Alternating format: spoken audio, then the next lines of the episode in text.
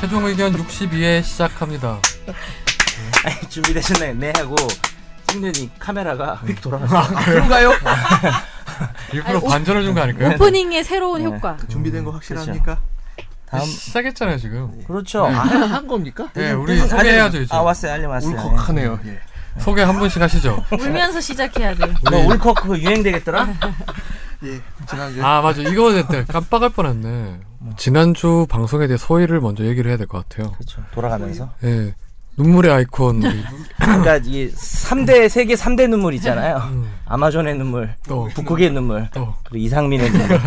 이렇게 제가 정의를 해봤습니다. 그게 옆에서 지켜보면 아는데 네. 이상민 변호사님이 그때 지난주 회차에서 음. 울컥했을 때는 진심이 느껴지더라고요. 음. 저도 아, 느껴졌어요. 그게 참 이상민 변호사가 생각보다 참 괜찮은 사람이구나. 그 생각보다 뭐야? 생각보다. 교훈은 생각을 잘해야 된다. 그렇죠, 그렇죠. 평상시에. 음. 아니 근데 원래 이상민 변호사님은 약간 놀랄 게 없었거든요. 음. 그 이 두 분에 음. 비해서 생겨서 너무 뿌듯합니다. 정말 나쁜 사람들이네요. 예. 그래도 이런 좋은 놀림 저도 받고 싶네요. 이상민 변호사님 놀릴 거 많잖아요. 왜? 이상민 변호사님 penguin 닮지 않았어요? 그 논리 갖다 붙일 걸 진짜 펭귄 닮았는데. 아 그래서 북극의 눈물인가? 아 그런가? 아니 펭귄은 남극. 예. 저는 저 그 잔나비띠 원숭이띠래 가지고 음. 이거 소해를. 어, 나도 원숭이띠인데. 원숭이띠. 야, 네. 제안 하나 할게요. 어. 이거 소해를 원숭이띠. 우리가 뭐 얘기한 거 좋은데 그때 댓글이 진짜 엄청 많아졌어요. 네. 그리고 그렇죠. 뭐 이런 얘기 해도 되나? 하여튼 나중에 자르든지 약간 그 그래요? 라이브는 나가라 하죠 뭐. 약간 여기 댓글 중에는 좀 방송사에 대한 불만을 나는 사람도 있잖아요. 우리가 이제 다른 지상파에 대해서 상당히 좋은 보도 태도를 했지만 좀 불만이 있으신 분도 계실 수 있는데 그런 댓글마저 지금 사라졌어요. 이상민 변호사 때문에. 에스비에스에서 상 하나 줘야 되는 거 아니에요? 무슨 상 드릴까요? 사내 변호사로. 오가상. 네. 사내 변호사. 오가상. 아니 그거 지난번에 했던 드립이고요. 그래서 그때 댓글을 음, 그러면 변호사님 그런 식이 말고요. 여기 네. 대표적으로 두 개만 읽어주세요. 그러면. 그럴까요? 네. 두 개만 읽을까요? 네. 아우 선정을 못 해왔지만 네. 최종 의견 이상민 변호사님 때문에 저도 울컥했어요. 대한민국 국민의 지금의 심정을 잘 대변하신 것 같아요. 방송이라도 때론 있는 그대로의 감정 표현을 하기에 팟캐스트가 공중파보다는 애청자들과 함께 공감하고 소통, 소통하는 것 같다. 훨씬 좋습니다. 네. 최종 의견 팀 화이팅. 어, 그냥 네. 대충 골랐는데 좋은 거 골랐네. 네. 그 아무튼 뭐 그 우리 이상민 변호사님의 어떤 그 울컥 이런 걸 보시고 네. 감동을 많이 하신 것 같아요. 뭐 옆에 있는 사람도 감동을 했으니까. 그러니까요. 앞으로는 그래도 돌아가면서 울지 마세요. 울컥하세요. 네. 네. 절대 울지 마세요 이제. 네. 네. 오늘은 저 네가 우세요. 아, 저는 눈물이 없어가지고요. 예. 요즘은 좀 허탈해서 웃을 일이 많지 않아요. 음, 허탈한 웃음. 어, 길라임도 어. 나오고 이래가지고. 요즘 허탈하지도 않아요 그냥 뭐. 담담해지더라고요. 매일 매일이 자고 일어나면 음. 무슨 새로운 소식이 있을까 음. 뭐 그런 상황. 너무 새로운 소식들이 없었으면 좋겠는데 너무 많네요. 음. 네. 올 것 같아. 지금 갑자기 분위기 조성됐어. 아, 우리 이 진, 진심의 어린 눈물을 자꾸 우리 희화하지 맙시다. 아니 그때는 진심이 희화하는 사람이 형이야. 그 점은 네. 사과드립니다. 우리 김선재 아나운서는 별일 없었어요? 아 저는 별일 없는데 부탁이 있어요. 뭐요? 제가 보니까 청취자 사연 읽다 보니까 음. 왜 내가 너무 쭉 읽는 느낌이 들지 했는데 어. 본인의 그런 어떤 아이디나 이런 거 만들어서 보내주시면 되게 좋을 것 같아요. 어. 왜냐하면 우리가 그 사람 이름을 불러주는 게 되게 의미 있잖아요. 라디오나 네. 이런 데서도. 네. 근데 호칭이 없이 부르니까 음. 그리고 약간 이제 실명으로 와 있는데 어. 실명을 말 못하니까 네. 그러니까 뭔가 불러주는데 우리 팬들에게 의미를 그러네. 닉네임을 드리고자. 네, 그러, 아, 그러면 닉네임을 원하는 걸로. 그 청취자 사연 보내시는 분들 혹시 네. 뭐 앞부분에다가 본인을 이렇게 호칭해 주셨으면 좋겠다. 그렇죠. 음. 뭐 길라임이면 길라임 아니면 다른 걸로 이렇게 해서. 네. 참고로 하신... 제가 제 롤 소환사 아이디가 비대향기거든요. 뭐요? 비대향기. 비대내음이라고 할까 비대향기라고 할까. 아, 나 비대향기로 지었는데. 더티하다. 뭐야? 나 골드사야. 이상민 보호해야 돼요. 지금 아, 최종 의견에서 가장 중요한 사람이 됐어요. 그렇구나. 이상민 비난하지 마. 나 시즌 육 골드사다. 네, 그러면 청취자 사연을 먼저 김선재 아나운서가 소개해 주시죠. 네, 첫 번째 사연은 지난번에 그 삼 주짜리 단기 알바 때문에 사연 드렸었는데요. 사연을 보내고 방송을 기다리는 동안 계약서를 썼습니다. 계약서를 쓴 뒤에 방송을 들으니까 권 기자님의 나쁘단 말이 제일 기억에 남았어요. 어쩌면 저는 위로받고 싶었나 봅니다. 그리고 기자님 흑화 찬성입니다. 아, 네. 암흑의 끝을 보여드리겠습니다. 네. 계약서를 쓰면서 비밀유지 서약서를 쓰셨대요. 그래서 질문이 총 세 가지인데 네. 우선 일 번 비밀유지 서약서를 작성했는데 최종 의견에 사연 보낸 것 때문에 손해배상을 해야 할 문제가 생길 수 있을까요? 왜냐하면 이 날짜를 작성 날짜를 공란으로 두고 사인하라고 해서 나중에 계약서와 비밀유지 서약서를 모두 근무를 시작한 첫날로 작성해서 서류상으로는 사연을 보내기 전 날짜로 기록이 돼 있는 거죠. 혹시 손해배상을 해야 하는가. 이 번. 지난번 이 변호사님이 말씀하셨던 것처럼 지정된 사무실, 지정된 자리에서 일했고 근무 시간은 아홉 시에서 여섯 시, 점심시간은 열두 시부터 한 시간. 지각하거나 개인 사정으로 조퇴 결근하는 경우에 미리 말하면 별다른 터치는 없긴 했지만 출근, 결근 등은 체크해서 매일 보고된 걸로 알고 있습니다. 제시하는 일을 매뉴얼대로 했고 데이터를 입력하는 프로그램에 문제가 생겼다 해서 업무를 중단하고 마냥 기다린 일도 있었습니다. 그리고 계약서를 첨부를 해주셨어요. 근무일자가 계약기간에 따라서 작업 면수가 할당되는 계약 형태입니다. 특약으로 할당량을 더 많이 하면 인센티브를 못 채우면 페널티를 뗀다고 했고요. 특히 특약 일을 보면 작업량을 다른 사람에게 줄 수도 있다고 돼 있습니다. 왜냐하면 전체 작업량이 정해져 있기 때문이죠. 그리고 특약 육 번은 할당량을 다 하면 그만둘 수 있는지 물어보셨대요, 이분이. 그래서 다른 사람들은 없고 이분만 넣어달라고 해서 넣어준 특약입니다. 네. 그래서 노동인지 이게 용역인지 다시 한번 물어보셨습니다. 네. 그리고 뭐 보니까 삼 번 질문도 있잖아요. 고용보험 미가입 네. 신고는 어떻게 하는 게 좋을까요? 네.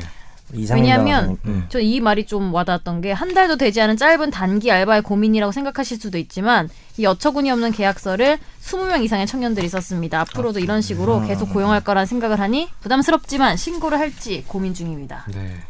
먼저 일 번부터 답변을 이 변호사님이 에이에스를 해주실까요? 예. 그 비밀유지 서약서 보내주신 거를 봤는데요. 네. 요게 이제 엔디라고 하죠. 보통은 Non-Disclosure Agreement라고 해가지고 비밀유지 협약인데 이 비밀유지 협약의 내용을 살펴봤는데 크게 문제될 사항은 없어요. 그러니까 전, 그 음. 보통 일반적인 아이티 회사의 비밀유지 서약서의 형태를 취하고 있고 그 비밀 내용이라는 게 비밀엄수 내용이라는 게 이런 요런 질의 이런, 내용이 예, 포함 안 되는 거 아니에요? 포함 안 되고요. 비밀정보 여기 이제 내용을 보면 회사의 기술정보, 특허권, 실용신안권, 디자인권, 저작권 등 지적재산권과 경영상 노하우, 영업정보를 총괄한 정보로서 무형정보, 유형문서, 파일을 통칭 이런 식으로 예, 규정이 돼 있어가지고 지금 이런 회사에 내가 겪었던 이야기를 네. 남한테 하는 거는 비밀정보에 해당되지 않습니다. 그렇죠. 비밀이 아니고 그냥 사연이죠. 네. 그렇죠. 사연이죠. 네. 그리고 두 번째 질문이 노동인지 용역인지. 노동인지 용역인지 네. 일단 요거를 조금 말씀드리기가 약간 보니까 좀 짜증이 나는 게 아, 짜증날 일이 많네요. 여기 보니까 계약서 이름이 용역 표준 계약서로 되어 있는데요. 그렇게 하지. 이렇게 용역 표준 계약서인데 표준적인 내용은 없고요. 이 용역 표준 계약서라고 제목을 붙여놓은 이유가 무엇이냐. 사람들한테 너는 표준 계약에 따라 가지고 지금 일을 하고 있기 때문에 여기에 대해서 너는 신경을 안 써도 돼. 이 내용의 구체적인 내용에 대해서 문제를 삼지 마. 라는 식의 저는 유도가 포함되어 있다고 봐요. 그렇겠죠. 예. 네. 노동이 아니고. 그리고 이제 이 형태 자체는 이 용역 계약서는 지금 용역 계약의 형태를 취하고 있긴 한데 지금 어. 말씀해 주신 근무 시간이 정해져 있고 그쵸. 뭐 이런 내용들을 보면 이거는 애매하긴 잘... 하지만 예, 애매하긴 하지만 고용 계약의 형태로 보는 게 좀 맞지 않을까 싶습니다. 예. 이게 뭐 계약서의 네이밍이 뭐 그렇겠지만 맞습니다. 업무의 실질적인 어떤 내용이나 형태를 봤을 때는 고용의 그렇죠. 고용으로 볼 수 있다는 거죠. 예. 예. 이름보다는 실질이 중요합니다. 예. 세 번째 질문이 이제 고용보험 미가입 신고 어떻게 하면 좋, 좋을까요? 아까 두 번째 거하고 연결되는 네. 건데요. 그러니까 고용이냐 용역이냐 공용에 해당된다고 본다면 예, 본다면 이제 고용보험 신고 대상이 되는 것이고요. 말씀하셨듯이 이제 육십 시간 이상 월 근무를 하는 경우에는 무조건 가입 대상이고 노동자로 회사에서 월 육십 시간 이상 일을 해가지고 어, 그 일에 대한 업무의 그 대가를 수취했다. 그런데 고용보험 신고가 안 돼 있다. 네. 그래서 고용보험 신고를 해야 된다. 그래서 이 사연 보내주신 분께서는 뭐 신고를 할지 말지 고민 중이라고 하는데 네. 신고를 한다면 어떻게 하면 되죠? 신고를 하기 위해서는 지방노동청 홈페이지에 가입하셔가지고요. 지방노동청에 내가 이런 일을 겪었다라고 사연을 거기다 적어주시면은 네. 어, 좋은 근로감독관을 만나면 이쁘게 사건이 풀리고 좋은 사람 만나야 되는 거예요. 아, 그것도 네, 복이 있어요. 사람 복이 있어요. 빨리빨리 음. 되게 정확하게 처리해주시는 친절한 네. 분도 계시고 네. 음. 그 직접 방문해도 되잖아요. 직접 방문으로 써도 되고. 네. 네. 두 번째 사연은 김선재 아나운서가 음. 읽어도 될까요? 네, 사연은 아니고 본인을 되게 찬양하는 글이에요. 어? 어? 경찰분? 경찰분? 네. 네. 제 찬양 내용 찬양 내용은 없었는데 아. 지난주에 사연분에서 무혈 입성한 경찰관입니다. 제 친구 이름이 김선재여서 쓰실수를 하고 말았네요. 어이로 쓰셨거든요 지난주에. 음. 매일 전성 후 이름 찾아보고 매우 매우 죄송하다는 이름 아 말씀드리고 다음에 주차 시비건에 신고 나가는 분들께 종이컵 하나씩 배분해 드려야겠어요. 이게 지금 저는 처음에 아니, 보고 촛불 집회 얘기하는 줄 알았어요. 조사예요, 조사예요. 아, 촛불 집회 얘기하는 줄 알았으니까 그 종이컵에 이게 제 찬양글이라고 지금. 네. 본인 찬양이 아니고 하여튼 제가 그때 소변 발언 네, 사과드립니다. 네. 이렇게 또 한 사람의 발언이 이렇게 큰 의미가 있는지 몰라 파장을 일으킬지 몰랐네요. 네. 죄송합니다. 네. 얼굴에 로션도 좀 바르셔야 될 것 같아요. 네네 네. 그런 부분도 제가 네. 챙기도록 네. 하겠습니다. 너 다음... 진짜 흑화됐다. 다음 사연 읽어주시죠. 매주 잘 네. 듣고 있습니다. 네. 아, 지난 이분도 보내주신 분이었나 봐요. 근무 시간에 관한 질문에 답을 해주신 것에 대해서 음. 감사하게 생각하고 있습니다. 어 계속 일을 하고 있어서 어떤 행동도 못하고 있지만 나, 알려주신 대로 나중에 그만두게 되면 힘을 모아서 대처해 보려고 합니다. 네. 이분이 하고 있는 일이 발렛 업무죠. 발렛 업무 네. 주차해 주시는. 그래서 부득이 크고 작은 사고가 자주 발생하고 고가의 차량인 경우 수리비도 많이 나옵니다. 사고가 그렇죠. 발생하면 자동차 보험이나 주차장 배상 책임보험으로 사고 처리를 하는데 사업장의 특성상 자기 부담금을 사고를 낸 직원이 부담하거나 또 분리하기도 하다고 합니다. 무슨 기준인지 모르겠지만 오십에서 백만 원 정도의 비용을 자세한 설명도 없이 부담시키고 월급을 줄 때 아예 공제하라고 하고 월급을 줍니다. 반토막난 월급을 보고 허탈해하는 직원들을 보면 화가 납니다. 직원이 업무 중 과실로 고객이나 사업주에 끼친 손해를 배상하는 것이 타당한 건가요? 그리고 월급에서 공제하고 줘도 되는 건가요? 그리고 직원뿐 아니라 아르바이트를 하러 나온 단기 직원에게도 사고 시 책임지겠다는 각서를 쓰고 돈을 물리는데 이렇게 하는 건 문제가 있나요? 하고 질문 이거는 주세요. 어떻게 봐야 돼요? 뭐 일단 네. 발렛 파킹은 예, 발렛 업무를 전문적으로 한다면 보험이 가입돼 있을 것이고 그렇죠. 발렛 운전자가 나는 사고가 여러 가지 있을 수 있죠. 그 주차를 하다가 다른 사람을 칠 수도 있고 음. 누가 피해자가 새로 발생할 수도 있고 그 발렛을 맡긴 차량에 뭐, 손, 뭐 파손이 일어날 수도 있겠죠. 음. 보험이 가입돼 있는 경우에 일단 어, 어, 이 경우부터 예를 들어보면 누구 또, 또 다른 사람 쳤다. 그 사람 피해자가 음. 발생했다. 이랬을 때 차주는 전혀 책임이 없고요. 음. 오히려 이제 발렛 맡은 업체에서 음. 책임을 져야 되고 그러니까 이제 피해자는 업체한테 달라고 하는 거죠. 음. 발렛 업체. 그리고 나서 발렛 업체가 구상권이 있습니다. 예, 해당 직원이 잘못을 해서 고의나 과실로 사고를 냈다면 여러 가지 피해에 대해서 자신이 피해자에게 배상을 한 다음에 음. 그 뭡니까? 저 해당 직원에게 구상을 할 수 있는 상태고 이분 질문하신 거는 이제 차량이 참 외제차 같은 경우에는 파손되고 이러면은 손해가 만만치 않은데 이게 음. 좀 직업의 특성상 차량에 대한 파손이 좀 어느 정도 위험성이 있는 직업이잖아요. 그래서 일단 그 하여튼 운전을 하신 분이 최종적으로는 책임을 져야 되는 상황. 근데 회사가 보험이 가입돼 있으면 그 직원들한테까지 그렇게 구상을 뭐 하는 경우도 있겠지만 이거는 음. 전부 다 지금 직원한테 다 그럼 회사가 예를 들어서 할 수 있는 네. 책임이란 게 뭔가요? 그럼 여기서는요? 회사가 보험 보험을 들어 있고 네. 보험료를 내고 이제 그 음. 보험 회사에서 하는 만큼에 대해서 이제 보험회사에 대해서 또 회사가 책임을 져야 되니까 음. 결국은 회사가 손실이 일어나니까 음. 그 부분에 대해서는 직원 직원이 뭐 고의 과실이 없다면 모르겠는데. 음. 기책 사유가 있다면은 직원에게 책임을 묻는 게 최종적으로 될 수밖에 없죠. 그렇게 되는 거고요. 네. 근데 발렛도 여러 종류가 있잖아. 예를 들면 이 식당에서 발렛 업체를 있죠. 따로 해가지고 두 개가 다른 회사인 경우도, 경우도 있고, 있고 식당이 그냥 하는 식당 자체에서 하는 경우도 있고. 음, 그때는 식당 주인이 음. 발렛 업체와 같다고 보면 되고. 음. 근데 이제 그 차량 취급 에 관한 보험인가? 뭐 그걸 이제 들었는지 안 들었는지에 따라 좀 달라지. 아니, 통상 이제 구상권은 다 이해가 되는데 그럼 어떤 특정 A라는 회사에서 직원이 뭐 무역 딜을 하다가 뭐 손해가 좀 봤어요. 그렇다고 우리가 다 발렛 구상, 파킹 말고 네, 네. 회사 측에서 다 구상권을 뭐 손해가 발생했을 때 행사하는 건 아니잖아요. 현실적으로 뭐 행사를 안 하는 경우는 있을지 몰라도 네.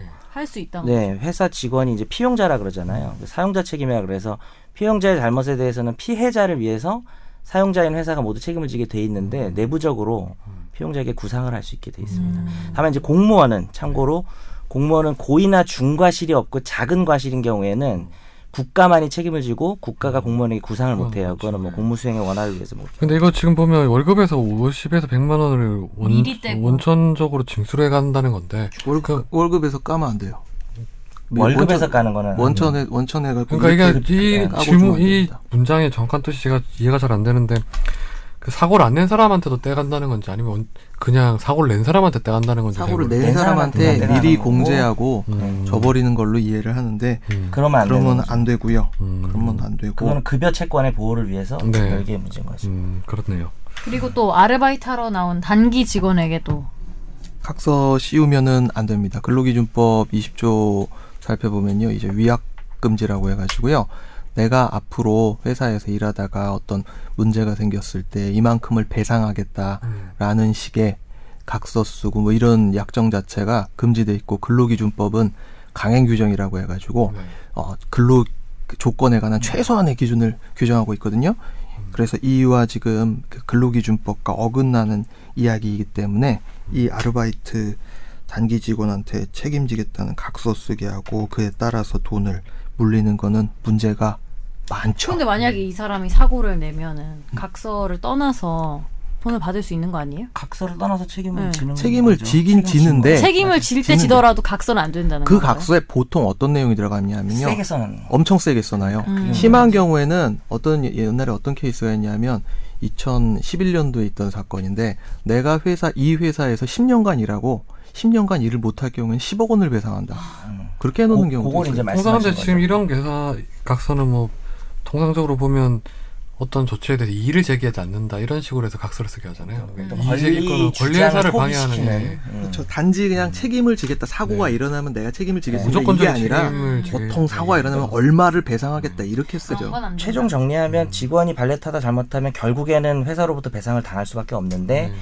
월급에서 미리 제하거나 아니면 더 그거보다 엄격한 책임을 각서로 쓴 부분은 무효다. 네, 뭐 이렇게 그렇죠. 정리하면 될 것 같아요. 그 마지막 줄에 보니까 변호사님이 음. 눈, 울분에 찬 눈물 흘리는 것이 보고 이제 우리 사회에 이런 법죄는 있구나. 정기, 정기적으로 네. 좀 제가 울게요. 제가. 어, 그런 의미에서 다음 사연은 이상민 변호사님께서 읽어주시면 안 됩니까? 너 그냥 읽기 싫어서 그런 거 아니에요? 아, 네.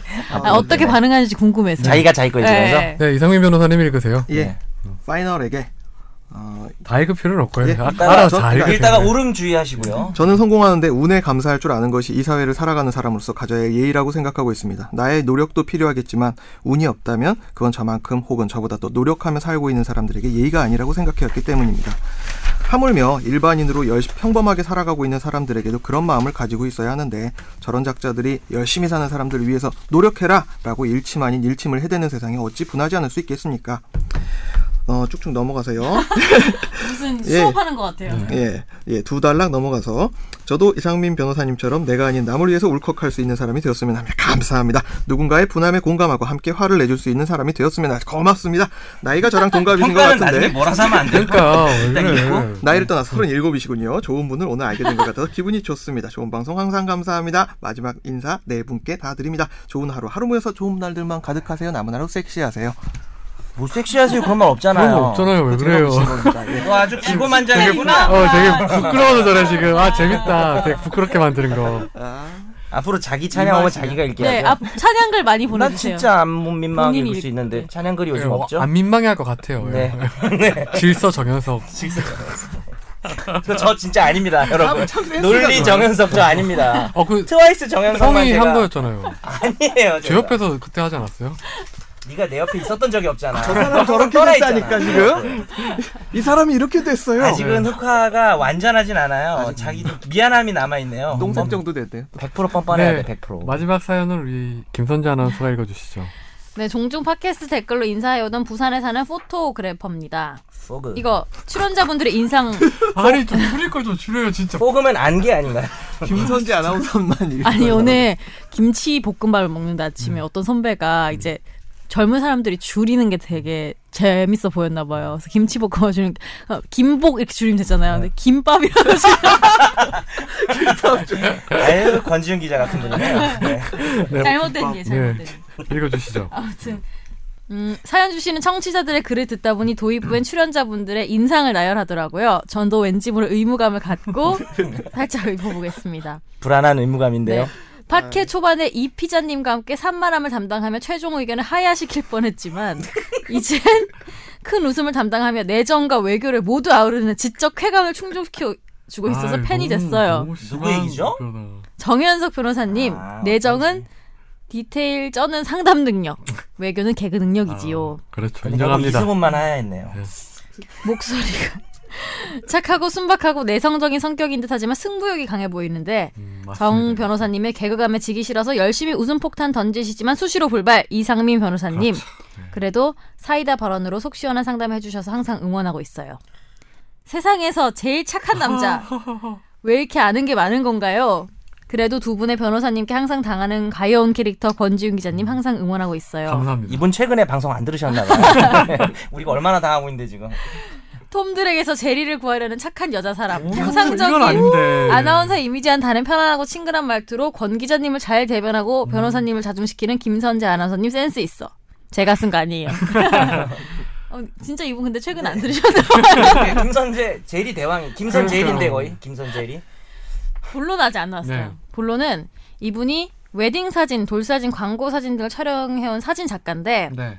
보통 뭐 근무할 때 동료의 결혼 사진 파일 분실을 목격했으며 음. 또 카메라 분실도 있고 네. 외장 하드가 고장나서 파일이 깨지기도 해서 보상에 대한 궁금증이 생겼습니다. 네. 결혼, 돌잔치 등의 중요 행사의 사진 파일을 손괴하여 계약된 상품을 제공할 수 없게 되었을 때 그 보상 기준이 애매합니다. 네.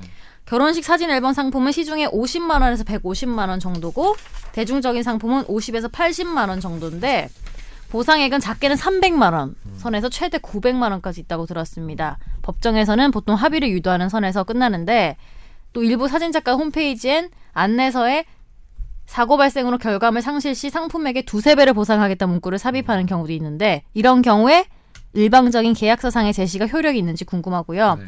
반대로 신랑 신부나 부모가 행사를 치르는 모든 비용을 보상하라는 요구를 하는 경우에는 정당한 규모의 요구인지 궁금합니다. 네, 네 뭐 짧게 답변 드리면은 이분은 이제 촬영하시는 분이지만 결혼이나 돌 같은 중요한 본인의 행사에서 사진을 찍는 것은 상당히 중요한 의미가 있기 때문에 네. 사진이 손실되거나 했을 때는 당연히 손해배상을 해야 되고요. 이제 범위가 문제겠죠. 그래서 촬영비는 당연히 이제 받지 못하는 것만큼이 이제 만약에 낸 게 있으면 돌려줘야 되는 거고. 위자료도 줘야 되는 경우가 많습니다. 네, 위자료 기준이 어느 정도 되는 거죠, 그러니까? 그냥 뭐 그 결혼식 돌 이런 거에 따라 좀 다르겠지만 뭐 수백만 원까지 되지는 않아요. 보통 몇십만 원이 되거나 근데 이제 뭐 웨딩 사진 다 날라갔다. 그러면 이제 수백만 원 정도일 것 같아요, 제 예상은. 그리고 뭐 몇 개 뭐 무슨 패백 사진이나 뭐가 날라갔다 그러면 뭐 몇십만 원 정도일 것 같고 실제 그렇게 분쟁을 조정한 사례가 있었고요. 많을 어, 것 같아요. 이런 게 좀 애매하죠. 그 사진 찍으려고. 그 사진을 위해서 이렇게 뭐 뭡니까 화장, 의상 따로 스냅 사진 찍어 어, 나가는 거. 그 그것만 그걸 위해서만 순전히 비용을 들였는데 그 사진만 어. 목적이었는데 그 사진이 날아가면 그 비용도 어느 정도 받아 받아낼 수 있을 걸로 보이고 음. 마지막으로 뭐 홈페이지에 이렇게 두세 배 뭐 물어주겠다라는 것도 약속을 한 거니까 물어주되 그 비용이 너무 크게 생각이 된다면 나중에 법원에서 조금 깎일 수는 있다. 음. 뭐 이 정도면은 그러니까 광고에 네. 예를 들어서 뭐. 뭐가 있으면 십 배 배상 이렇게 했는데 실제 계약서에는 그런 내용이 포함이 안 됐어요. 음. 그러면 그럴 경우에는 그 광고가 효력이 있는 거예요? 본인은 그, 어떻게 그 보세요? 생각나네요. 바, 맛없으면 돈 안 받은. 되게 애매해지는데. 근데 아니 지금 얘기한 것 중에 정말 구체적인 내용이 돼 있다. 음. 정말 이런 조, 그러니까 맛없으면은 좀 이상한 거고 조건이 명확해. 사실 유실, 사진 유실됐을 때 십 배 배상하면 효력이 있어요. 계약서에 없어도 불특정 다수에게 그렇게 광고를 했기 때문에 다만 아까 말씀드렸다시피 계약서든 광고든 너무 지나칠 때는 법원에서 좀 적당히 감액이 되죠. 그러면 광고에는 십 배라 했는데 계약서상에는만 두 배라 해놨다. 그럼 어느 게 더 우선이에요? 그, 그러면 경우에 따라 다지만 계약서가 우선할 수도 있어요. 음. 광고가 십 배인데 그거는 불특정 다수인데 개별적으로 약정을 한 거잖아요. 그러면 서면이 우선할 가능성이 큽니다.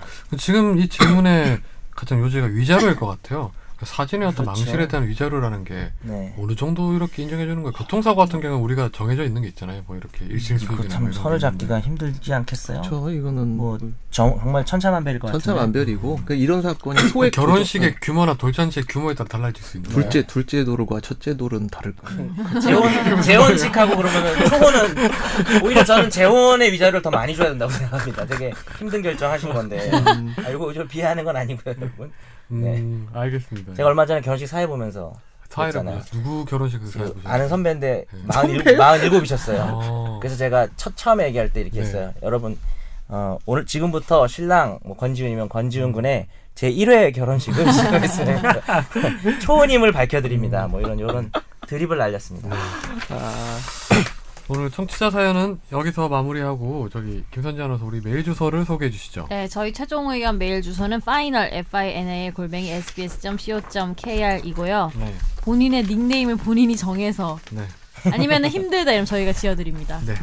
정현석 변호사가 지어줍니다. 네네.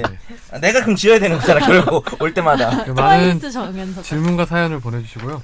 다음은 내곡동 깐죽이 네. 뭐 이런 식으로 네. 화재 판결로 넘어갔습니다. 네. 오늘 화재 판결은 네. 정 변호사님이 웬일로 되게 좀 이렇게 진중하게 진중하게 네. 웬일로 시국이 시국이라서 약간 저도 이상민 묻어가는 식으로 해서 저도 조금 이렇게 좋은 얘기 들으려고 했는데 네. 잘 안 돼요 그게. 안 되고요. 두 개인데 그 네. 라이브에서 어떻게 뭐 하나만 할까요? 음, 집회 하나만 하시죠 그러면 라이브로. 그러시죠. 뭐 다 네. 아시는 판결인데 네. 김선재 아나운서께서 읽어주시겠습니다. 네. 대통령 퇴진, 촉구, 청 인근 행진 가능, 율곡로 허용은 처음. 법원이 박근혜 대통령 퇴진을 요구하는 주말 도심 집회에서 청와대 인근 구간의 행진을 허용했다. 광화문 누각앞을 지나는 대로이자 청와대를 목전에 둔 율곡로에서 행진이 허용된 건 이번이 처음이다. 서울행정법원 행정육부는 경찰이 청와대 인근 구간의 행진을 금지한 데 반발해 민중총궐기투쟁본부 측이는 집행정지 신청을 십이일 받아들였다. 이에 따라 이날 오후 네시부터 시작되는 본 집회와 도심 행진이 주최 측이 계획한 대로 이뤄지게 됐다. 그리고 표시를 주셨어요. 보세요. 다 읽으셨나요? 아니요. 한 게 안 읽었어요. 박스만 네. 네. 아니 정현석 변호사님이 읽는 부분까지 표시해 주셔서 내가 빨간펜 선생님이에요. 아 읽어주세요. 민주노총은 애초 서울광장에서 청운 효자동 주민센터까지 행진을 신고했으나 경찰은 광화문 광장 세종대왕산까지만으로 제한 통보했다. 앞서 투쟁본부는 구일 박근혜 퇴진 촉구 국민대행진이란 이름으로 서울광장부터 경복공역 교차로로 모이는 네 가지 경로 행진을 신고했다. 경찰은 도심 상당 구간의 행진을 허용했지만 교통소통을 명분으로 행진을 금지 또는 제한할 수 있도록 한 집회 및 시위에 관한 법률 십이조 일항을 근거로 경복궁역까지 진출하지 못하도록 조건부 통고했으니 했는데 본부는 이에 이번 통고는 시민들 행진을 청와대에서 가급적 먼 곳으로 보내기 위한 것으로 집회 자유 중 본질적인 장소 선택의 자유를 침해한다면서 집행정지 신청과 함께 금지 통고 처분 취소 소송을 냈다. 네. 네. 이게 지난주 토요일 날 있었던 일이죠. 그 그 네. 투쟁본부 측에서 집행정지 신청을 했는데 아주 드라마틱하게 이제 집회가 열리고 있는 네. 도중에 네. 이제 인용 결정이 나왔었어요. 참 네. 멋있었죠. 네. 네. 그걸 지지한다면 네. 네. 취지가 어떻게 되죠, 변호사님? 일단 경찰에서 그 제한 제한 사유서를 네. 이제 보면 그 제이티비씨에서 보도를 했었는데 그 집시법 팔조, 십일조, 십이조 위반을 얘기를 들었어요. 십일조는 아 팔조는 일단 주거 지역이다. 네. 아, 그다음에 십일조는 외교 기간 백 미터 이내다. 그 다음에 십이조는 주요도로, 그러니까 네. 교통상의 방해다 이렇게 얘기를 했는데 일단 좀 부당한 제한이라는 어떤 분위기가 있었어요. 원래 네. 그 처음에 제한이 내려졌을 때도. 일반 주거지역, 아, 물론 주거에 사는 사람들의 주거권, 네. 조용한 환경 중요하죠. 중요한데 어, 그리고 뭐 학습권이라든지 그 주변의 학교라든지 있을 수 있는데 예, 토요일 저녁이었잖아요. 그래서 뭐 휴일이었기 때문에 학교가 쉬는 날이기 때문에 뭐 이 부분에 대해서 제한하기 좀 어렵다. 그리고 가장 중요한 건요, 여러분. 그 집시법 일조가 집시법 목적을 규정하고 있는데 요건 네. 좀 우리가 알 필요가 있어요. 적법한 집회 및 시위를 최대한 보장하고 위법한 시위로부터 국민을 보호함으로써 집회 및 시위의 권리 보장과 공공의 안녕 질서가 적절히 조화를 이루도록, 이루도록 하는 것을 목적으로 한다. 그러니까 음. 뭐 집회를 제한하는 목적이라고 볼 수가 없는 네. 거예요. 이것은 그렇죠. 제한도 포함돼 있지만 오히려 맨 앞에 나와 있는 게 집회 및 시위의 자유를 보장하는 법이라는 거죠. 그래서 어, 가능하면 보장되는 방향으로 해석된다는 취지. 음. 생각해보면 그런 거고요.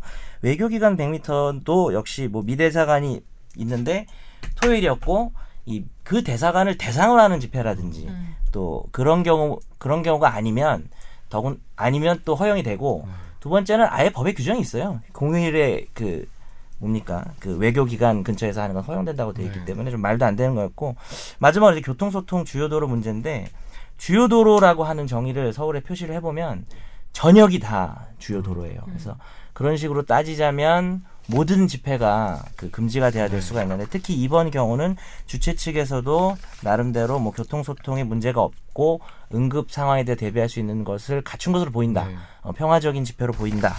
또 그동안 성숙한 시민의식에 비춰봤을 때 오히려 이 집회를 막으면 음. 더 충돌이 생길 우려가 있다라는 이유로 허용이 된 것이죠. 네, 근데 이번 결정이 좀 약간 근데 좀 의미가 있었던 게 그동안 이제 그 좀 전에 말씀하셨던 그 집회 제한 같은 경우에는 관례적으로 경찰이 항상 했었잖아요. 이게 네. 본 집회뿐만 아니라 작년 뭐 그전 이전 집회도 항상 이제 그런 걸 근거해서 뭐 집회를 이제 행진을 금지를 시켰는데 항상 그때 이제 허용하는 결정문이 나왔을 때 보면 이제 뭐 그 주거 제한 뭐 주거에 뭐 그만큼 뭐 피해가 없고 뭐 그렇게 음. 하는데 이번에 좀 의미가 있었던 게 보니까 결정문 내용을 보니까 집회 본질에 대해서 처음으로 법원에서 음. 언급을 했더라고요. 그렇죠. 보니까 예, 그 부분이 좀 와닿더라고요. 저는요. 아까 말한 그 뭐 집 헌법적 기본권이라는 부분이요. 그러니까 이게 음.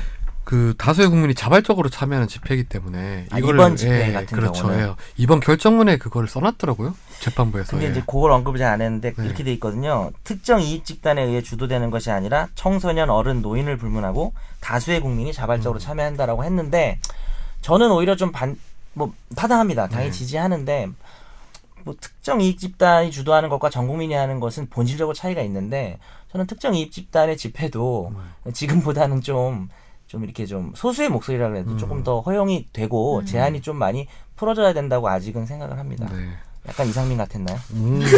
안 되나요? 왜 난 안 되지? 그냥 웃기는 그냥 게 나을 것 같아요. 예, 죄송합니다. 뭐 우리나라 같은 경우에 뭐 유엔이나 뭐 엠네스티 이런 데서 보면 집회가 좀 약간 제한적인 나라라고 맨날 이제 보고서가 그렇죠. 나오거든요. 우리 뭐 헌법 두 분 다 공부하셨던 게 잘하실 거 아니에요. 집회가 원, 원칙적으로는 허용하되 예외적인 사회에서만 제외돼야 되는데 우리는 대부분 이제 원칙적으로 오히려. 막 불허하고 이제 예외적으로 허용하는 이런 상황이니까 집시법하고 공직선거법을 살펴보면 그런 느낌이 확 드는데요. 말씀하셨듯이 그러니까 보통 원칙적으로는 다 자유라고 얘기를 해요. 선거운동에 자유가 있고 집회시위에 자유가 있다고 하는데 실제적으로 법의 내용을 살펴보면 포지티브 방식이라고 해가지고 허용되는 건 이러이러한 것들이 있습니다. 이런 식으로 거의 규정을 해놔가지고 안 되는 게 훨씬 많아요. 그렇죠. 예. 그래서 네거티브 방식으로 바꿔야 된다. 안 되는 거를 제껴놓고 그치. 원래 형벌이라는 게 그렇게 안 되는 걸 써놔야 되는 거 아니에요? 그치. 원칙과 예외의 문제인데 그치, 그런 네. 관점에서도 그러네. 우리가 쓴 거 아니에요. 우리 둘이 그걸 쓰지 않았어요. 저는 조금 썼어요. 아 그래요? 네. 어디다가요? 제 일기장이에요. 죄송합니다. 네. 오늘 집중탐구 주제는 그 박근혜 대통령 수사 관련해서 저희가 얘기를 나눠, 나눠보도록 하겠습니다. 그 십일월 십사일이죠. 그제죠. 그제? 아니다. 그제인가요? 오늘, 아, 오늘이구나. 시, 십사 일이 오늘이 아니고 오늘 특검법이 통과가 됐나요 지금요? 아 십칠 일 오늘은 십칠 일이고 음, 예. 예. 오늘 상정한다고 했는데 어떻게 되는지 모르겠네요. 음, 이 지금 뭐냐 요 대본을 사실 어제 오후 조금 안 되기 전에 제가 드렸잖아요. 음. 나름 그때까지 상황을 최대한 반영을 해갖고 이제 보내드렸는데 어, 그 뒤로 또 뭐가 많이 바뀌었더라고요. 네, 지금 원래 그때 당시에 특검법이 나왔을 때 여 야에서 다 이제 특검 도입에 합의를 하고 예. 했었는데 지금 또 갑자기 어제부터 좀 분위기가 좀 바뀌었어요. 예, 법사위에서 네. 모여 있습니다. 아 모여 있나요? 서울 여의도 국회의장실에서. 네. 일단 우리 특검법 내용을 예. 한번 설명을 해주시죠. 특검법 이름이 되게 긴데요.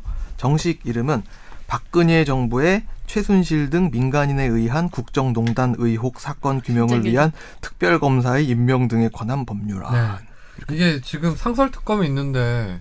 지금 다른 이제 또 다른 특검법이 만들어지는 건데 예. 그 특검법을 쭉 읽어보니까 거기 의, 그 수사 대상법 대상을 엄청 길게 해놨더라고요. 열 몇 개로 하고 기타도 돼 있고 이렇더라고요. 예, 총 열다섯 개 예. 수사 대상을 정해놨고요. 분류의 아이콘. 음. 예, 그리고 마지막 열다섯 번째 안은 이 기타 그러니까 일에서 십사호 사건의 수사 과정에서 인지된 관련 사건이라고 해서 소위 말하는 이제 대통령의 일곱 시간 뭐 이런 것들까지 조사를 할 수 있다는 네. 식으로 규정하고 있죠.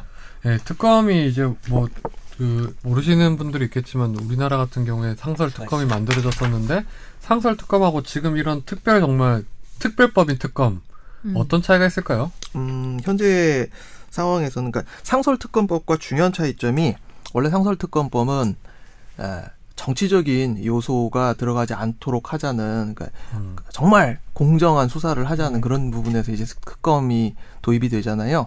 그래서 보통 정부하고 여당 그리고 야당이 특검 이제 특별 검사를 추천을 해가지고 그 중에 대통령이 한 사람 선택을 하는 네. 그런 방식을 취하는데 이번 지금 특검법의 가장 큰 특징은 정부 여당의 제외시키죠. 예, 특걸 특별 검사 추천권이 이제 배제가 돼 있다는 거. 네. 네. 그 저 사실 그 상설 특검법이 나왔을 때 저는 상당히 반대를 했던 사람 중에 한 명이에요.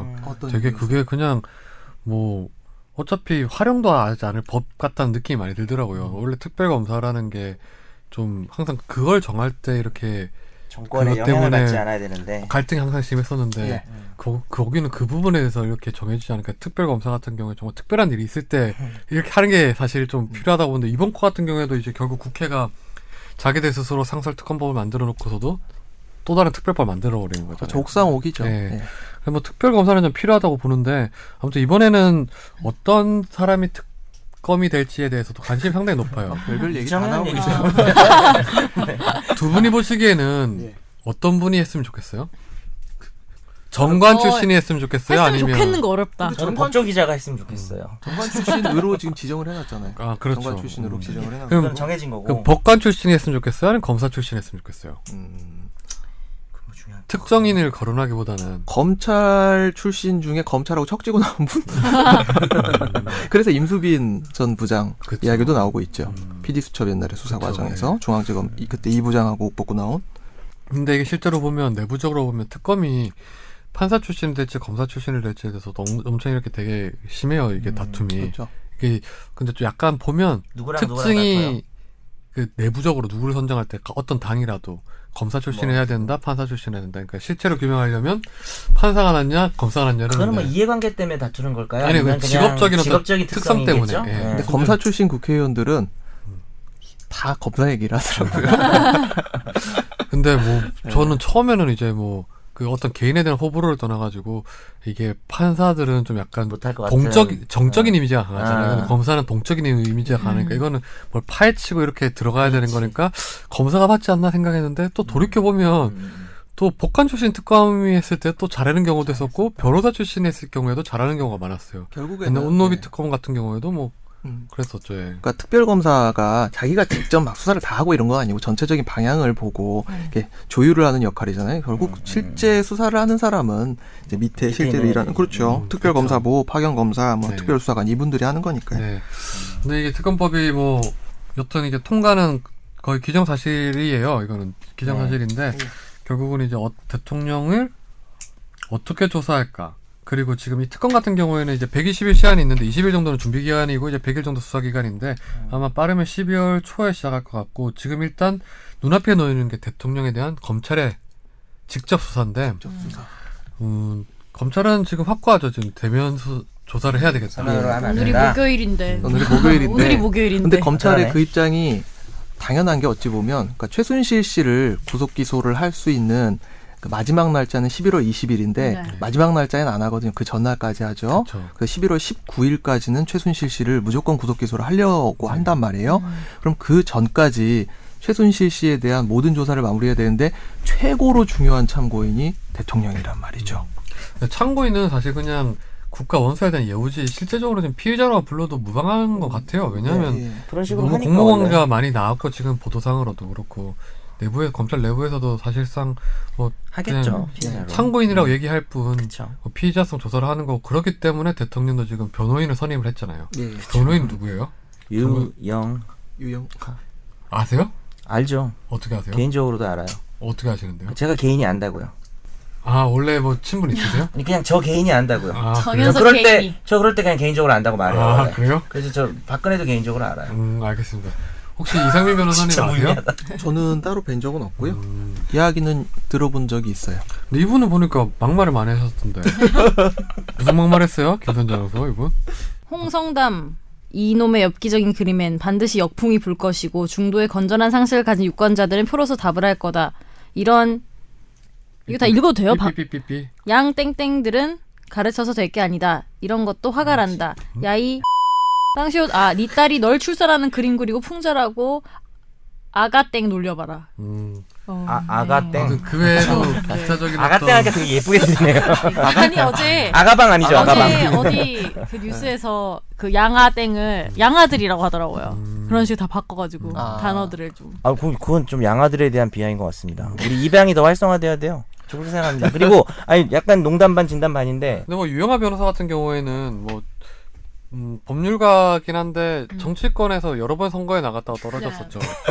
그리고 그, 이제 인권위원회 인권위원도 했었고 예. 그때 아. 인권위원 할 때 되게 말이 많았었죠. 말이 예, 그때 뭐 인권을 모르는 사람이 인권위원 어떻게 하냐 뭐 이렇게 했는데 그 박근혜 대통령이 예, 측근이긴 맞아요. 뭐 오래전에 옛날부터 뭐 같이 옆에 붙어 있었고 특보도 했었고 이제 법률 단장도 했었는데 영상이 많더라고요. 예, 그래서 그 두 분 변호사님들은 이 법률가적 시선에 봤을 때 박근혜 대통령이 유영하 변호사를 선임을 한 거는 잘한 선택이라고 보나요? 어떠신가요? 아, 믿을 수 있는 사람 뭐 선택했다고 생각해요. 그렇죠. 뭐 네. 법률가족 시선이라는 게 따로 있나? 의인들은 항상 어떤 시, 실력 있는 변호사를 원하지 않아요? 그 실력을 자기가 판, 판가름할 수 있는 능력이 없잖아요. 처음 보는데. 근데 박근혜 대통령 정도면 능력이 있겠죠. 주변에 아니, 아무리 본인이 멍청해도 어, 주변에 참모가 많은데. 거의 거물급 인사들 보면 뭐 이 평을 다 알아가지고 뭐 이 사람은 이런 알겠죠. 뇌물 사건에 알아, 강하니 알아갖고 했으면 이런 일이 안 일어났지. 아니, 그 얘기야. 아니 근데 아, 그 시국이 얘기였어. 시국인지라 약간 네. 변호사로서의 그런 것도 있지만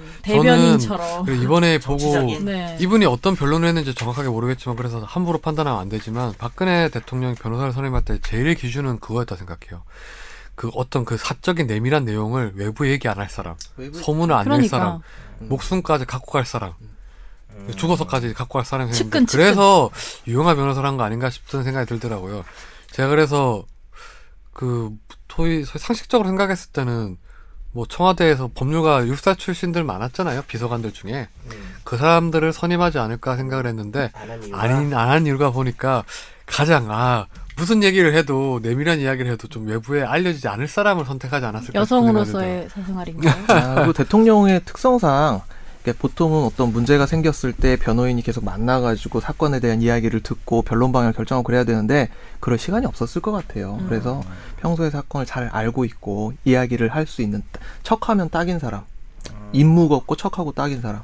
그리고 법률적인 어떤 뭐 전략이나 이런 거는 이 유영하 변호사뿐만 아니라 민정수석이나 그 그 법률가 출신 많잖아요. 청와대 네. 그런 사람들이 다 옆에서 이제 거니까. 다 조언을 하니까 그래서 뭐. 일종의 뭐 그 검찰청사에 나갈 때 이제 같이 나갈 사람을 뭐 이제 유영하 변호사로 선임을 한 것 같은데, 음 근데 검찰에 지금 박근혜 대통령 같은 경우에 유영하 변호사를 통해서 이제 오늘 원래는 오늘 조사를 하고 싶어했는데 오늘도 안 되겠다, 내일도 음. 안 되겠다 이렇게 했는데 이렇게 하, 조사를 계속 지연시키는 이유가 뭘까요? 안 안 받아야 되니까. 아니죠. 근데 그게 맞는 건가요? 안 받, 아니 왜냐면 받게 되면 거기에 자신한테 불리한 얘기가 당연히 들어갈 수밖에 없고, 그러니까 하, 뭐 하야 하야 뭐 근데 이제 강제로 할 수가 없으니까 안 받는 거죠. 근데 그걸 떠나서 그냥 그러니까 법률적이고 뭘 다 떠나서 현 상황을 놓고 봤을 때 국민들의 감정이나 음. 그게 맞는 전략일까요? 국민들의 감정이 문제가 아니고 자, 만약 뭐 하야 얘기가 나오고 뭐 나오고 있지만 내려오는 순간 바로 들어가는데 가요. 그, 그럼 어떻게 나와? 그게 실제 눈으로 보이는 그 파장을 생각하면 버티는 게 낫죠. 본인 음. 입장에서는. 그렇군요. 차악을 음. 선택한 건가요? 그렇죠. 그냥 욕먹는 게 낫지. 근데 아마 박근혜 대통령도 본인이 이제 그 국민 대국민 선언을 그때 사과문을 발표할 때 검찰 수사에 성실히 임하겠다고 했기 때문에 조사는 받긴 받을 텐데 내 마음대로 성실히 임하겠다. 거기 혹시 이렇게 부입혀가지고 네. 서면으로 이렇게 들어있는 거 아니에요? 근데 대면 조사는 받긴 하는데 이렇게 음. 지연시키는 이유가 있을 것 같아요. 지연시키는 어차피 이유가, 받을 건데 네, 지연시키는 이유가 뭘까요? 법조인이 보시기에는요. 안 받는 준비해야 된다 했잖아요. 안 받는 게 제일 좋고 조사를 짧게 받는 게 제일 좋고 음. 구체적으로 안 받는 게 제일 좋기 때문에 받을 때까지 시간이 제일 많은 게 조, 제일 좋고 음. 뭐 또 그런 것도 있겠지만 저는 이제 그 최순실 씨 같은 경우에 구속 만기가 돼서 기소되기 전에 음, 네. 받기 보고다 모든 사람들이 다 끝나고 다 공소장이 작성된 다음에 받아야지 어차피 절대 안 받지는 않을 거예요. 근데 어차피 공소장에 이름 대통령의 이름이 들어갈 수밖에 없는 상황이잖아요. 그래서 왜냐하면 공소장이 완성이 됐을 경우에는 그만큼 수사 정보를 대통령 입장에 많이 지득할 수 있는 상황에서 음. 많은 카드를 확보를 하기 위해서는 지연시키는 거라고 봐요. 음. 어차피 이런 상황에서 대면 조사를 안 받는 거는 불가능해요. 기본적으로 불가능한데 원래는 이번 주에 받았을 경우에는 이제 검찰이 어떤 카드를 가지고 있고 이런 걸 모르는 상황에서 받아야 되는 건데 공소장이 작성된 다음에 이제 법원에 넘어가면 많은 정보가 나오는 상황이니까 어, 그래서 아마 대단, 대단, 언제로 예상하십니까? 아마 다음 주 언제로? 안종범 수석 네. 기소가 다 된 다음에 받을 것 같아요. 음. 몇 년 정도 나올까요? 예언가 예언가 무기 나오나요? 무기?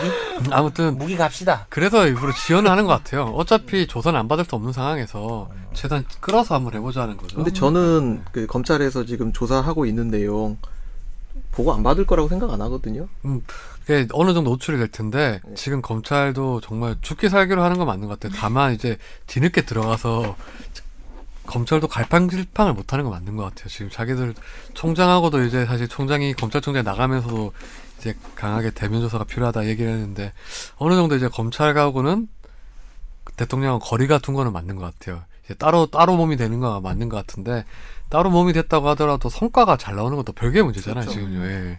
그래서 검찰이 성과가 잘 나올지는 장담 못할 것 같아요. 예. 여튼 그 지금 검찰이 이제 그 대통령을 조사하기로는 조사, 확정을 지었고 네. 조사, 조사 멀진 않을 것 네. 같아요. 그죠? 뭐 그 어떻게 보세요?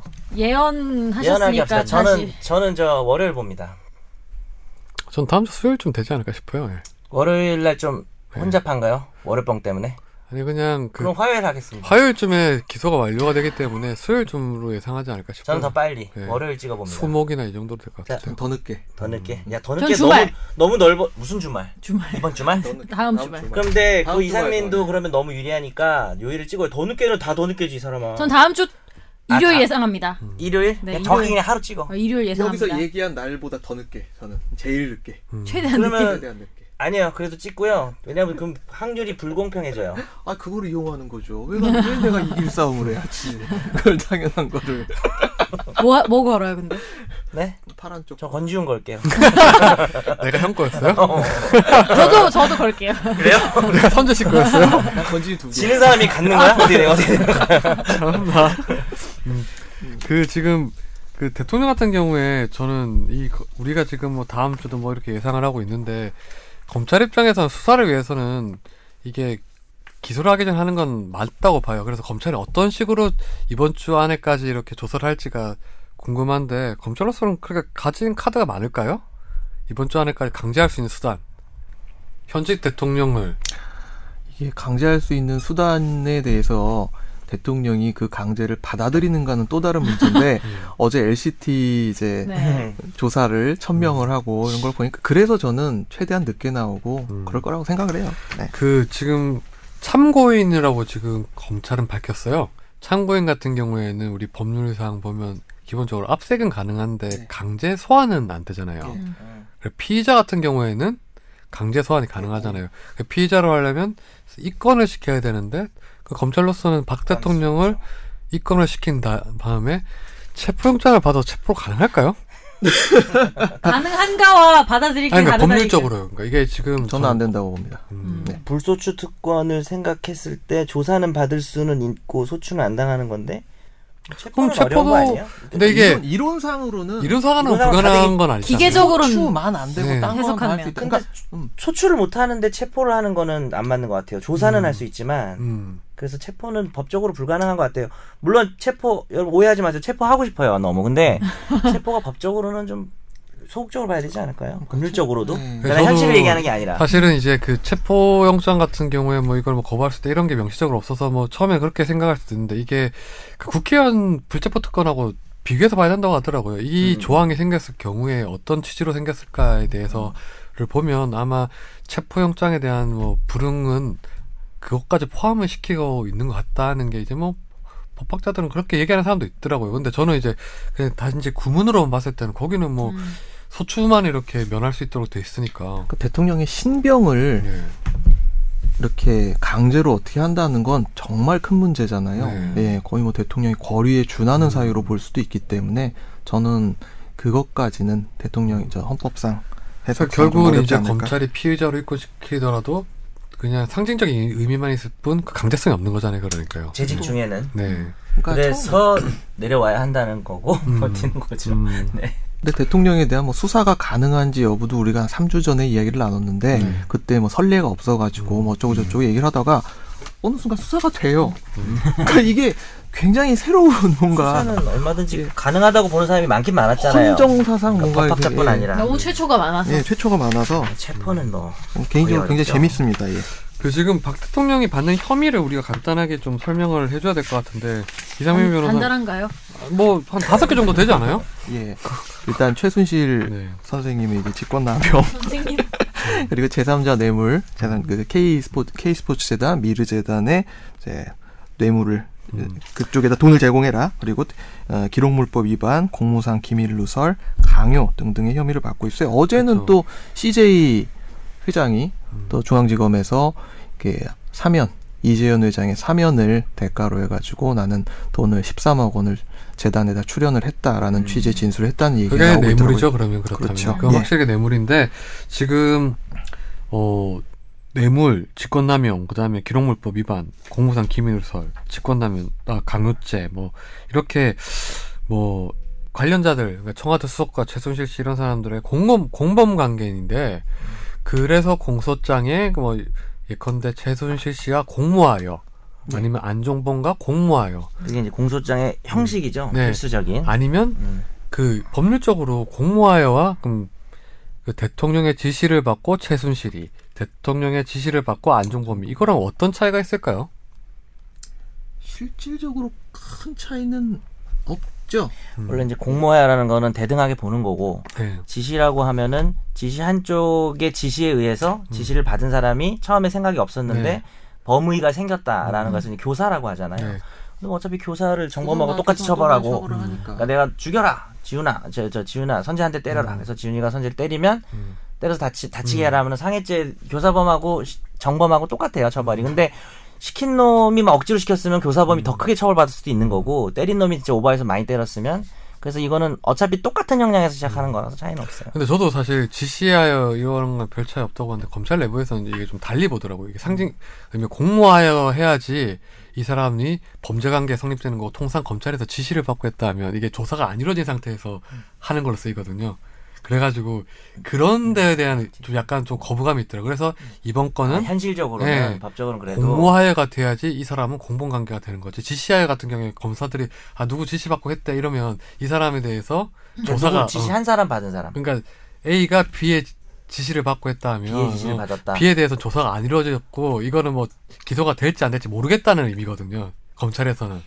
그래가지고 검찰에서는 공모하여에 대해서 되게 무조건 이 공모하여에 대한 공모하여는 완전히 한 배를 탄 건데 지시를 한 사람에 대해서 조사가 아직 안, 그러니까 아직 음. 안 이루어졌다. 네. 당연히 처벌받겠죠. 음. 지시를 한 사람이. 그래서 뭐 공모하여라는 아. 게 거의 뭐 구십 퍼센트 이상이다. 음. 그렇게 아마 공소장에 써질 것이라고 예상을 하고 있는데 조사한 후에. 네. 예, 예. 근데 이게 대통령을 조사하지 않은 상태에서 음. 이제 검찰 입장에서는 최순실이 대통령을 공모하여. 안종범이 대통령과 공모하여 이렇게는 사실 수사기관 입장에서는 싫잖아요 그게. 그죠. 그래서 사실 실체 관계를 덜 밝힌 느낌이 되고 국민 입장에서 보면 조사도 안 해놓고 공모한지 어떻게 하러 이렇게 될 수도 있으니까 음. 그래서 검찰 입장에서는 기소하기 전에 하는 건 맞고 그게 실체 관계에서도 맞는 것 같아요 확실히. 공소장을 쓰기 전에 기소를 하기 전에 조사를 해야 되는 거 맞는데 대통령이 거부하면 강제성이 없으니까 지금 뭐 방법이 없을 것 같아요. 어떻게 해야 되죠 이거는? 뭐가 좋을까요? 강제로 데려올 수도 없죠. 뭐 제가 갈까요? 뭐 어떻게 할까요? 현빈을 통해서 음. 시크릿 가든 재방송을 틀어줍니다. 빌라 엠씨 안 오나? 이렇게 해가지고 음. 죄송합니다. 네. 드립도 잘 안 떠올라요. 아이고. 아유, 근데 저희가 그 이 최종 의견에서 다뤘던 그 주제들이 이 최순실 게이트하고 은근히 많이 소름 돋아요. 엮이더라고요. 그렇죠. 이상민 변호사의 이 이상민 변호사 권지윤 기자의 이 선견 지명이 정말. 저건 다른 걸 다 떠나서 그 우리가 삼성물산이랑 제일 모직 합병할 때 예. 거기 우리 막 얘기를 하다 보면 그때 이렇게 뭐 해줄 이유가 없는데 왜 그랬지? 왜 그랬지에 대해서 계속 얘기를 하는 게 있었어요. 예. 예. 이 부분 잘라서 붙이면 어때요 나중에? 또 우리 주희 피디만 또 어려 힘들어지나요? 예. 올해 유월 이일자 방송이고요. 삼십구 회였습니다. 해달라는 거야? 그때 있었어요?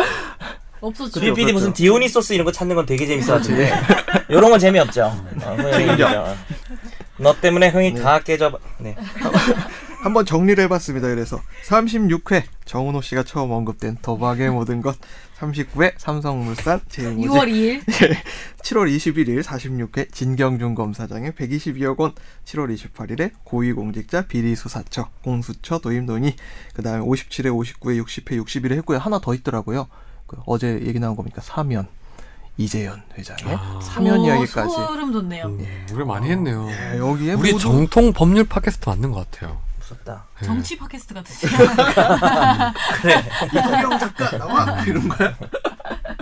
그래서 뭐 지금 뭐 여튼 이제 초읽기에 들어가는 대통령 조사가 대통령 대한 대면 조사가 초읽기에 들어갔는데 우리 마지막으로 이제 정현석 변호사님이 네. 그 이번 사건 어떻게 정리하면 현빈 좋을지. 현빈 성대모사요? 예, 한번 해안을.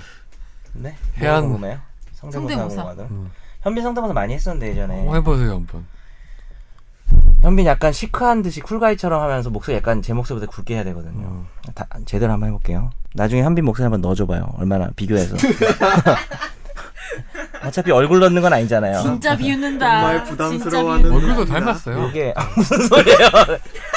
박현빈이나 닮았으면 좋겠네요. 박현빈도 잘생겼잖아요. 네. 비슷한 것 같아요, 근데. 나 박현빈 닮았다니까 어, 들었었어요. 건드레. 건드레. 이렇게 했었는데.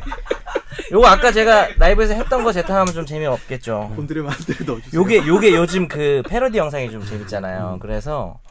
이제 하지원이 나는 아빠 없이 이렇게 자라서 소외된 이웃이라 그러니까 현빈이 그때 하는 대사가 있죠. 아 지금 진짜 이거 즉석에서 하는 거야? 잘 안 나올 수도 있어. 그럼 내가 그동안 낸 세금이 다 그쪽한테 갔다는 거 아니야? 뭐 약간 요런 느낌으로. 좀, 아, 지금 한 거예요? 이제 그렇게 할, 아... 하겠다고요. 이거, 제, 이거 정현석이었고요. 근데 안 할래요. 몰라 갑자기 하기 싫어요. 한번 해보세요. 아까 방금 정현석이 아니, 아니, 한 거고요. 어, 아니 해보라고요? 네. 대사 바꿀게요. 어. 아까 했던 거. 어. 길라임 씨는 언제부터 그렇게 예뻤나? 지금은 정연석. 아니, 그러니까 요거를 하려고 하는데요. 다음 주에 하는 건 어떨까요? 제가 볼 때는. 박현빈이 되게 닮았어요, 아까 전에. 이게 이태리 장인이 한 땀 한 땀. 그럼 박현빈을 다시 해보세요, 박현빈. 꼰드레. 어, 진짜 닮았네. 정말 곤드레 만드레 같네요. 폭망. 아, 옛날에 비슷했는데. 네. 대사도 많이 외우고. 음. 그때 현빈도 군대 가기 전이라. 아, 그러니까. 재밌다. 현빈이 늙어서 안 닮아진 거예요? 망언. 아니 그건 아니고요. 그건 아니고. 네. 그 오늘 뭐 대통령 수사 관련된 거 얘기를 했는데 굳이 고르자면 어 아마 상황이 많이 다음 주에도 변할 것 같아요. 해병대에 있는 현빈 씨를 택하고 싶군요. 지금 누구 누구 한 건데요 지금? 바꾸네요. 아. 현빈하고 저 비하하고 장동원 중 누가 제일 잘했다. 한동안은 좀 하지 마세요. 셋 다 좋아요. 이러면서 좀 연습을 고, 했으면 좋겠어요. 이걸 연습을 하고요. 이건 약간 로버트처럼 얘기하는 약간 과장된 거예요. 굳이 고르자면 어. 현빈 씨를 고르고 싶네요. 그건 누구 한 건데요 지금요? 박근혜인데요. 어. 사실은 길라임입니다. 네. 뭐, 뭐 드릴 말씀이 없네 이거. 네. 오늘은 지난주랑 너무 클로징이 다르네요. 그러니까 격돌 클로징은 격돌 격돌이니까 클로징은 역시 이상민이. 아니 근데 이런 거 하다가 이렇게 이상민이 해줘야. 아니 이상민 변호사가 지금 어 썩어버린 환부 이런 얘기를 해왔는데 준비를 했는데. 지난 아 근데 되게 지금 정말 용감한 형이에요. 용형. 그러니까 일단 이상민 변호사 저기 저기 그거 해주세요. 네. 갑자기 용형 성대모사군요. 이상 변호사 해주세요. 어, 마음으로 준비한 거 좀 해주세요. 어, 저거 제가 제가 되게 좋아하는 스타일이에요. 용감한 형제. 용감한 형제들. 저기 문신 아니에요. 아니 오늘 마무리는 뭐 이렇게 해요? 이렇게 아니 그러면 안 돼요. 이렇게 그럼 제가 욕 먹어요. 이렇게 해서 욕을 한번 먹어봐야지. 아니 여러분 제가 욕 먹어요. 네. 아 이상 변호사 한 마디만 그, 들읍시다. 왜냐하면 아니, 지금 결론을 내기가 지금 그런 게 어차피 다음 주에 대한 상황이 바뀔 텐데. 네. 이상민 변호사님의 마무리는 다음 주에 듣고 오늘은 여기서 마무리하겠습니다. 마무리가 마무리자. 다음 주에 뵙겠습니다. 네. 저는 반대합니다.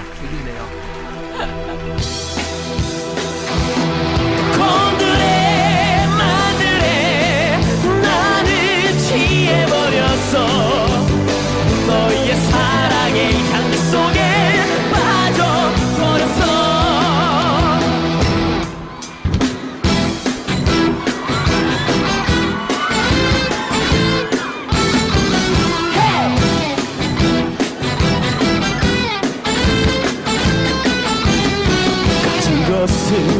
없다지만 사랑으로 감싸줄게 지신 머리 마음 하나 나는 너를 사랑해. 오는 날 흐린 날도 햇살처럼 안아줄게 너의 흔들리는 사랑을 꽃으로 피워줘. 다시는 너를 울리지 않을 거야. 나의 여자로 만들 거야. 내게 언제나